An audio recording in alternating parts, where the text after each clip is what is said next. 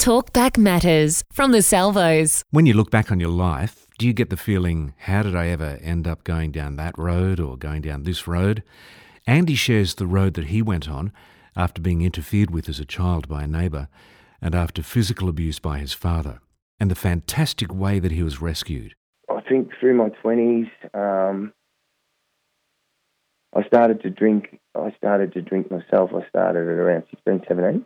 Really? And so that became a, you know, that became a, co- it was a coping mechanism even then. Yeah. But I was in a relationship with the girl that became my wife, and she sort of, she sort of mothered me right up until I was about 28. wow.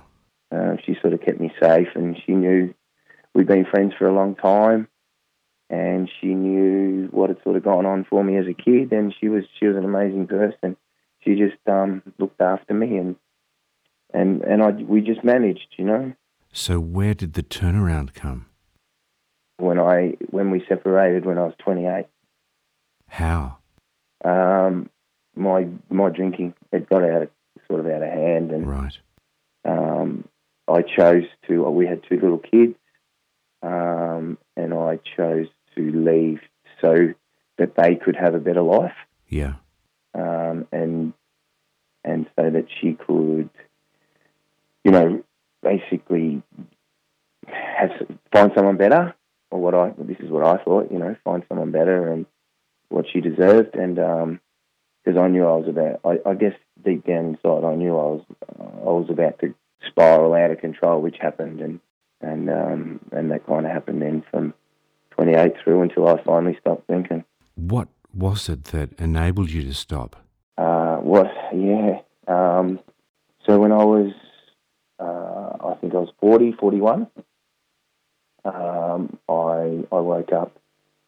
I woke up in the prison cells, and um, I was pretty much broken. In a Um, prison cell? Yeah, I woke up one morning What a Sunday morning in a, in a, in a prison cell, and I'd I'd been um, I'd been on the booze really really heavily for three days, Yeah. And didn't really have any uh, memory of what had gone on for three days, and I committed crime, and I'd done all sorts of horrible things, Really? and um, yeah, so I woke up in the prison cell, and um, uh, I was pretty much, as I said, I, was, I, I didn't I didn't care much for myself at the time.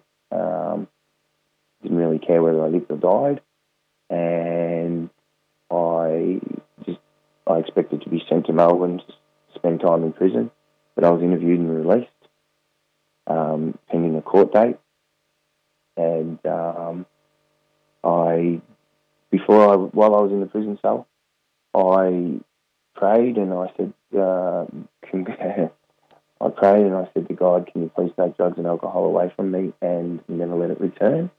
Yeah. And um, I, although I didn't feel all that worthy of God's love at the time, um, amazingly enough, he, he he still had enough time for me, and he made that happen, and, and it's still the same today, three and a half years later. That's extraordinary. It is extraordinary. We're talking to Andy about his story. How can you explain it? Did you just not desire it anymore? Um, yeah, look, if if I tell people that, they find that very hard to believe. Um, but um, I'm not going to say that there was there's not moments when throughout that three and a half years where I haven't thought a drink or a drug would be good. But I basically from that moment on, um, I never really desired drugs or alcohol again. Yes. Uh, today, um, I we have a, a, a rehab here in Bendigo. Um, it's a residential rehab, and we usually have young people between 18 and 35 Yeah. um, spend eight weeks with us program.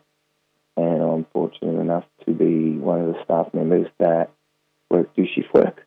Um, and I I basically support the young people in their beginning of their recovery, and then hopefully, you know, through that eight weeks, help um, through my own experience a little bit as well, um, help them um, get on the right track, and and then to when they when they leave to be able to sort of move on and, and not be in trouble with the law and not use drugs, get their children back.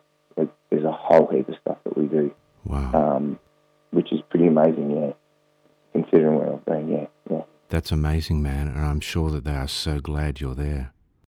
Well, yeah, they they do tend to think that um, I have, you know, my own experiences helped me as a worker. I think, and they know that I, I, I guess, I've got a bit of an understanding of where they've been and Yeah. through my own journey as well. Yeah, um, Yeah. definitely.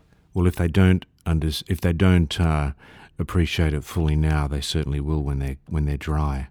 Yeah, and it's an ama- it's an amazing thing when watching someone when they do have that realization. Yeah. um, you know, it just strengthens my recovery every day that I go to work. Um, being able to help someone, and the the one thing I found, you know, a, a couple of days after I came out of um, out of that prison cell, um, you know, I, it was early one morning. I was at the front doors of um, the Salvation Army at Gravel Hill. Um, I'd only been sober two or three days. Um, and I was at the.